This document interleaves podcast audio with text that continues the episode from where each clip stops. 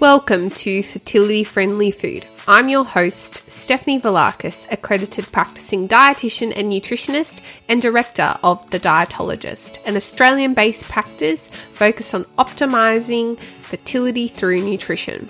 This podcast will bring you snack size episodes for you to learn, grow, and be inspired by the latest research, facts, and practical lifestyle tips about eating well for optimal fertility, helping you cut through the confusion and myths to take back some of the control on your fertility journey, one bite at a time.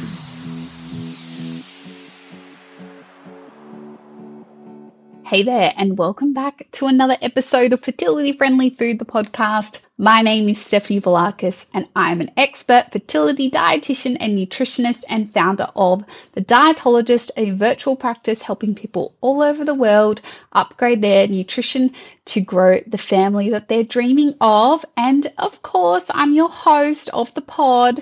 And today's episode, I'm going to be chit chatting with you all about how to be eating fertility friendly food on a budget. So, trying for a baby, whether you are going through fertility treatments like IVF or you're just looking at the cost of prams online and you're having a bit of a heart attack. So, naturally, this is a time when your bank account might be looking a little bit lighter than usual. And we know for those who do experience a hard time conceiving, there are plenty of costs involved in getting a baby to be conceived and into the world, let alone in their childhood. So, you might be on a bit of a budget in other domains of your life, including your groceries. So, at the time of recording this podcast, we are experiencing higher rates of inflation compared to the previous decade or so, and the cost of food is rising. And many of my clients and I are having discussions about access to quality fresh produce, particularly in more inland towns and cities around Australia, and the increasing cost of groceries. So, I think this episode is a particularly relevant one at the moment. So, in today's episode, I'm going to be sharing with you some of my top cost conscious, fertility friendly foods and why I love them, as well as sharing some other general tips to help you cost save at the grocery store and on your food budget in general. Now, before we go any further, the numero uno tip for helping you to eat well on a budget, no matter what stage of life you're at, is to cut back on the takeaways and cook at home as much as practical. I love a night out at a restaurant or cafe or even a home delivery meal now and then, but we all know it doesn't cost $45 to make a small bowl of pasta at home. So naturally, you're already saving when you're getting yourself into the kitchen. So crack open that recipe book and head to the grocery store to get cooking. So here are some top foods that are budget friendly, that are fertility friendly too, that you can pop in your trolley. The first one is frozen veggies. Now, a lot of people are anti frozen veggies, thinking they're not as good as fresh produce. And whilst, you know, the texture sometimes is a little bit different, in fact, the nutritional value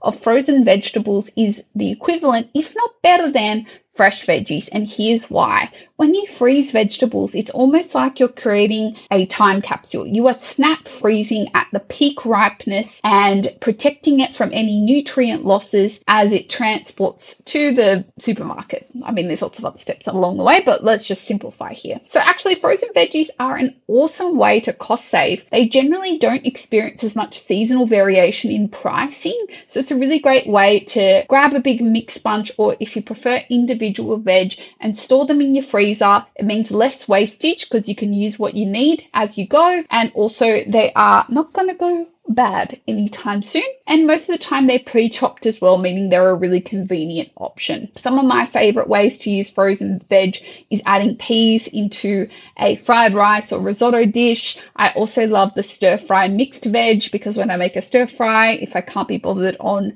the fresh veggies or if capsicums or bell peppers cost like a million dollars, then having some of my favorite veggies in the stir fry mix and added in is a winner. The next one is berries. Berries, but frozen berries. Fresh berries can be super, super cheap when there's an oversupply and they're in season. So I remember when at one point a couple years ago, a whole punnet of strawberries was almost less than 99 cents um, because we had so many strawberries.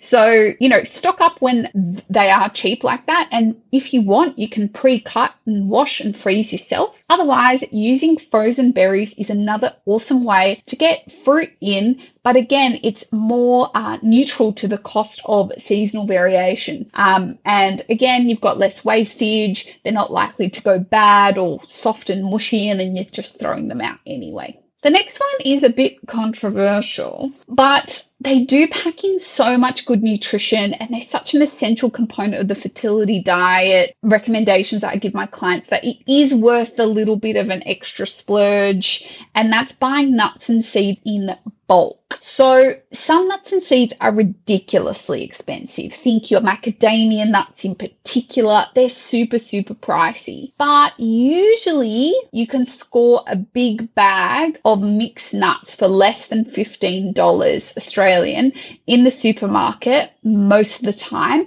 And that could last you a couple weeks. But they pack in so many nutrients zinc, plant based iron, plant based protein, healthy fat, selenium from Brazil nuts, all different vitamins and minerals. And so they really are worth the extra little bit of a splurge. The other way you can get around the nut and seed cost issue is some people choose to buy smaller amounts at the dry scoop and weigh section or if you see some good quality nut bars on sale that are mostly nuts, then that might be another cost effective way to get in your nuts and seeds. But I really love just buying in bulk. They last ages from the dry scoop and weigh section and storing them in jars and having a big variety. So I'm just alternating between all the time. It is a winner for sure when it comes to your fertility nutrition. The next one is good old fashioned Greek yogurt. So if you've read some of my content before on my website, you know I am not anti dairy when it comes to fertility. We actually know that full fat dairy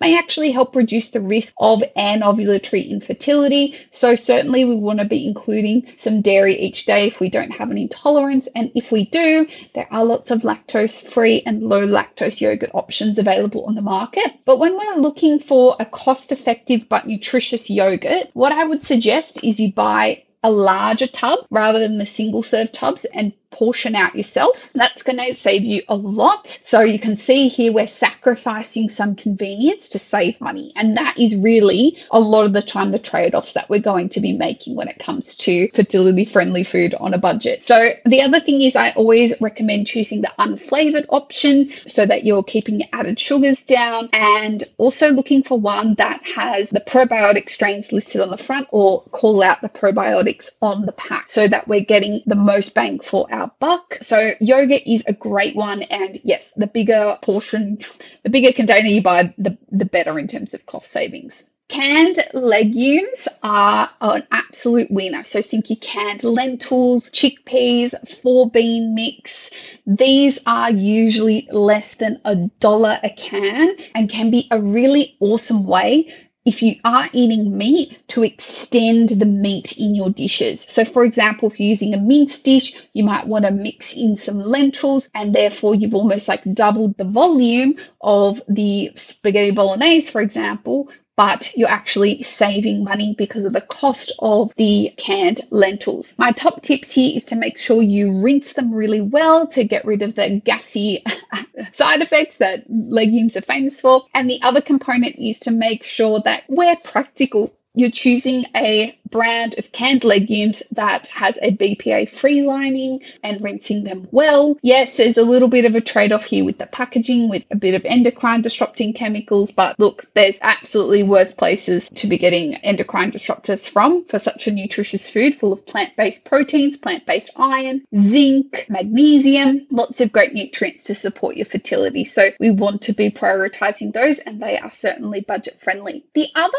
little hack that that I have as well is tinned veg, so things like little baby tins of corn or the pickled section of the supermarket. So think things like olives, for example. Olives are an awesome fertility friendly snack. They're full of monounsaturated fats, healthy fat, and they're really satisfying for a salty snack and often displaces less nutritious options like salty crackers or chips. Uh, whilst olives can be a little bit more expensive, a little does go a long way. You don't need buckets of olives unless you're Greek like me, then you do need buckets of olives. But this can be a really effective way to add a lot of flavor to your meal in a really small portion. So it can be quite budget friendly in that way. My last food for your shopping list for fertility friendly food on the budget is canned fish. So think canned tuna, preferably skipjack variety because it's going to be smaller and less likely to be causing any mercury issues. Salmon, canned anchovies, and canned sardines. Again, these have such long shelf lives. They're unlikely to really go to waste and they are super, super cost effective and really pack a punch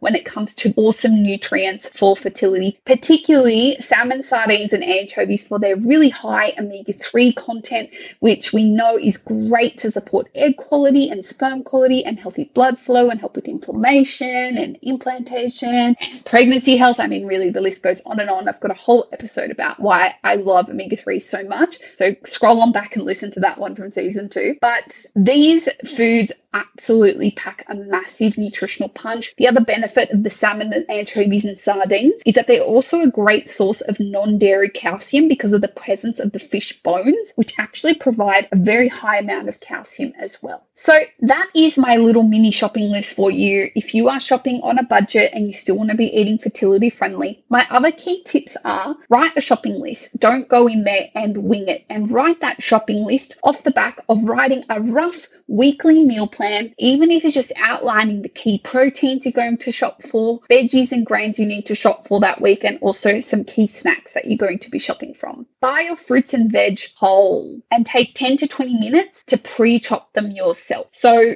Buying pre chopped things can be really convenient when you've got no time, but they are generally more expensive. So, here we've got the time and cost trade off, and that's always going to be the case when it comes to if you have a strict budget, you're going to have to spend a little bit more time doing the prep work. Buy in bulk where relevant things like brown rice or quinoa, where you're using a lot as a staple grain, you might want to buy the 10 kilo bag instead of buying the 500 gram bag. Things like extra virgin olive oil, we don't buy it in small bottles around here. We buy, buy in the big canisters, right? So all these little tips, whilst it's a little bit more money up front, when you look at the cost per 100 mil or 100 gram or cost per kilo, generally that is working out better. And just a note on that, when you're looking at the specials and what's on sale, etc., make sure that you're looking at cost per kilo or cost per 100 gram on the tags. I'll give you a really great example. A, ch- a very small chocolate bar can cost as little as $1, but you know, a punnet of berries can cost up to $4. So you might think, oh, well, that just goes to show how expensive healthy eating is. And healthy eating can be expensive, absolutely. But if you look at cost per kilo, you'll see that that chocolate bar is probably only 30 grams and a dollar versus $4 for 200 to 300 grams of berries. And so you can do the math how quickly a whole kilo of chocolate can add up. And so, look, I know hopefully no one's eating one kilo of chocolate in one sitting, but it can help when you're comparing different products to look at cost per kilo to give yourself a reminder about the scale of things as well. And do your best to avoid food waste. Stop throwing out the bits that you don't necessarily use but are edible. So things like the stem of broccoli. Chop it up really fine, chuck it into your stir fry. You're really not going to know the difference. The ends of your spring onion. Instead of chucking them in the bin, pop them in a glass of water and start growing your own spring onions. Growing your own stuff is awesome, especially when you've already paid for it from the supermarket and you're going to eat it anyway. The bottoms of lettuce are another great little one to do. You can even isolate the seeds out of the capsicums and plant them yourself. And yes, whilst it might not be enough to replace your grocery bill significantly, all these little things really do add up. And personally, for me, growing herbs, because herbs can be quite expensive and often you don't use enough of them, they go bad, like the fresh herbs. So growing those and growing leafy greens, all the different types of lettuces and mixed leaves and chards and things like that, they grow like absolute weeds. Growing those two things saves so much money so, so, so much money over the course of a year or so because you're only paying a few dollars often for seeds or a little seedling, and then you're off and you're growing your own anyway. So, if you've got the space, if you've got the capacity to water it a few times a week, definitely consider growing your own. All right, that is a wrap on this week's episode, all about fertility friendly food on a budget. If you loved it, I would love for you to leave us a five star rating and review on Apple Podcasts and Spotify. It means the world when we get those reviews through. It helps us in the podcast charts, it helps us get pushed out to more listeners. So we really appreciate it, and it takes literally less than 30 seconds, and it really helps support the podcast. Plus, it's completely free to help us. So we appreciate that. Also, don't forget to share it with a family member or friend or colleague that would benefit from this episode. And don't forget to hit subscribe or follow on whatever podcast platform you're listening on. And if you would like our free fertility and preconception nutrition and lifestyle checklist, head to the link down in the show notes below to download your free copy. We have had over 5,000 downloads of that checklist uh, since I created it, and people are still using it and loving it. It's a simple one page per partner to refocus on lifestyle and nutrition